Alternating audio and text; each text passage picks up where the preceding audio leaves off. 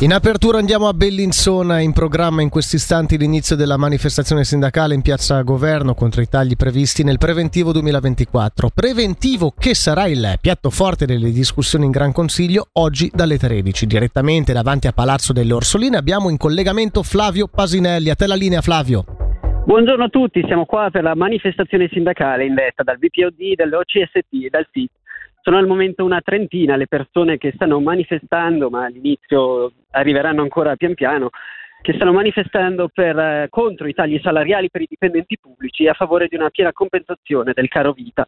Questa manifestazione, lo ricordiamo, è un antipasto dello sciopero che si terrà il 29 febbraio e che lancerà le iniziative popolari che vorranno abolire il decreto Morisoli e sostenere la perequazione comunale, cioè il moltiplicatore unico per tutti i comuni del Canton Ticino.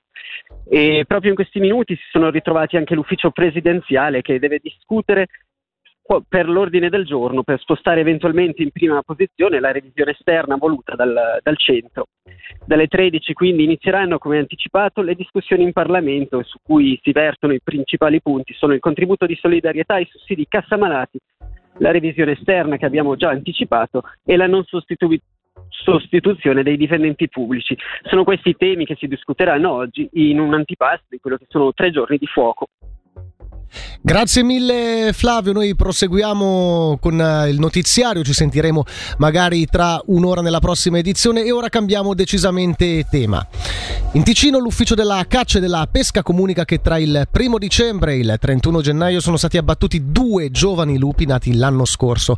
Il primo appartenente al branco Carvina, ucciso nel comune di Mezzovico, il secondo appartenente al branco transfrontaliero Valcolla, ucciso nel comune di Isone eh, 1050 le ore di lavoro impiegate dai guardiacaccia per eseguire l'operazione.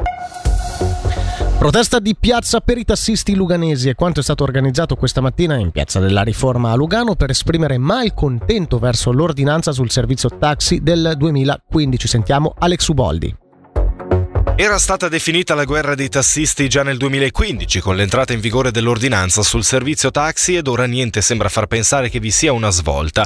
Nonostante anni di vertenze, ricorsi, discussioni e mediazioni, i tassisti indipendenti denunciano oggi una situazione di precarietà data principalmente dal fatto che, nonostante la loro licenza rimanga valida, non è più possibile per loro utilizzare stalli e luoghi di sosta per attendere i passeggeri. Come riferisce Tio, interpellando alcuni di loro, sarebbero infatti salate le multe che riceverebbero in caso di contravvenzione con gli agenti di polizia, particolarmente solerti in tal senso. A detta loro, l'obiettivo prefissato dal municipio con l'entrata in vigore dell'ordinanza, cioè quello di garantire un miglior servizio e una mobilità più mirata a residenti e turisti, non verrebbe quindi raggiunto. Locarno ritocca ancora una volta al rialzo il contributo annuo per gli abbonamenti del trasporto pubblico che nel 2024 sale a 130.000 franchi e da gennaio 2025 aumenterà a 190.000 franchi. Gli incentivi sono destinati non solo per l'acquisto di abbonamenti arcobaleno, ma, altra novità, anche per quelli generali FFS per gli studenti fino ai 25 anni.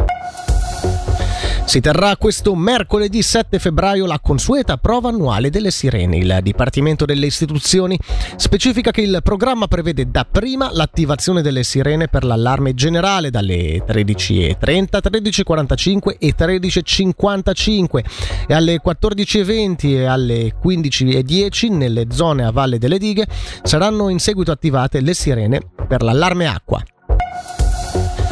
Kessel On Air annuncia la prima artista della decima edizione che si terrà tra il 21 e il 30 agosto 2024. Ad esibirsi sul palco per la prima sera della manifestazione sarà Annalisa. Per la mete oggi soleggiato malgrado qualche velatura con tendenza favonica ancora molto mite a tutte le quote, temperatura massima tra 14 e 17 gradi.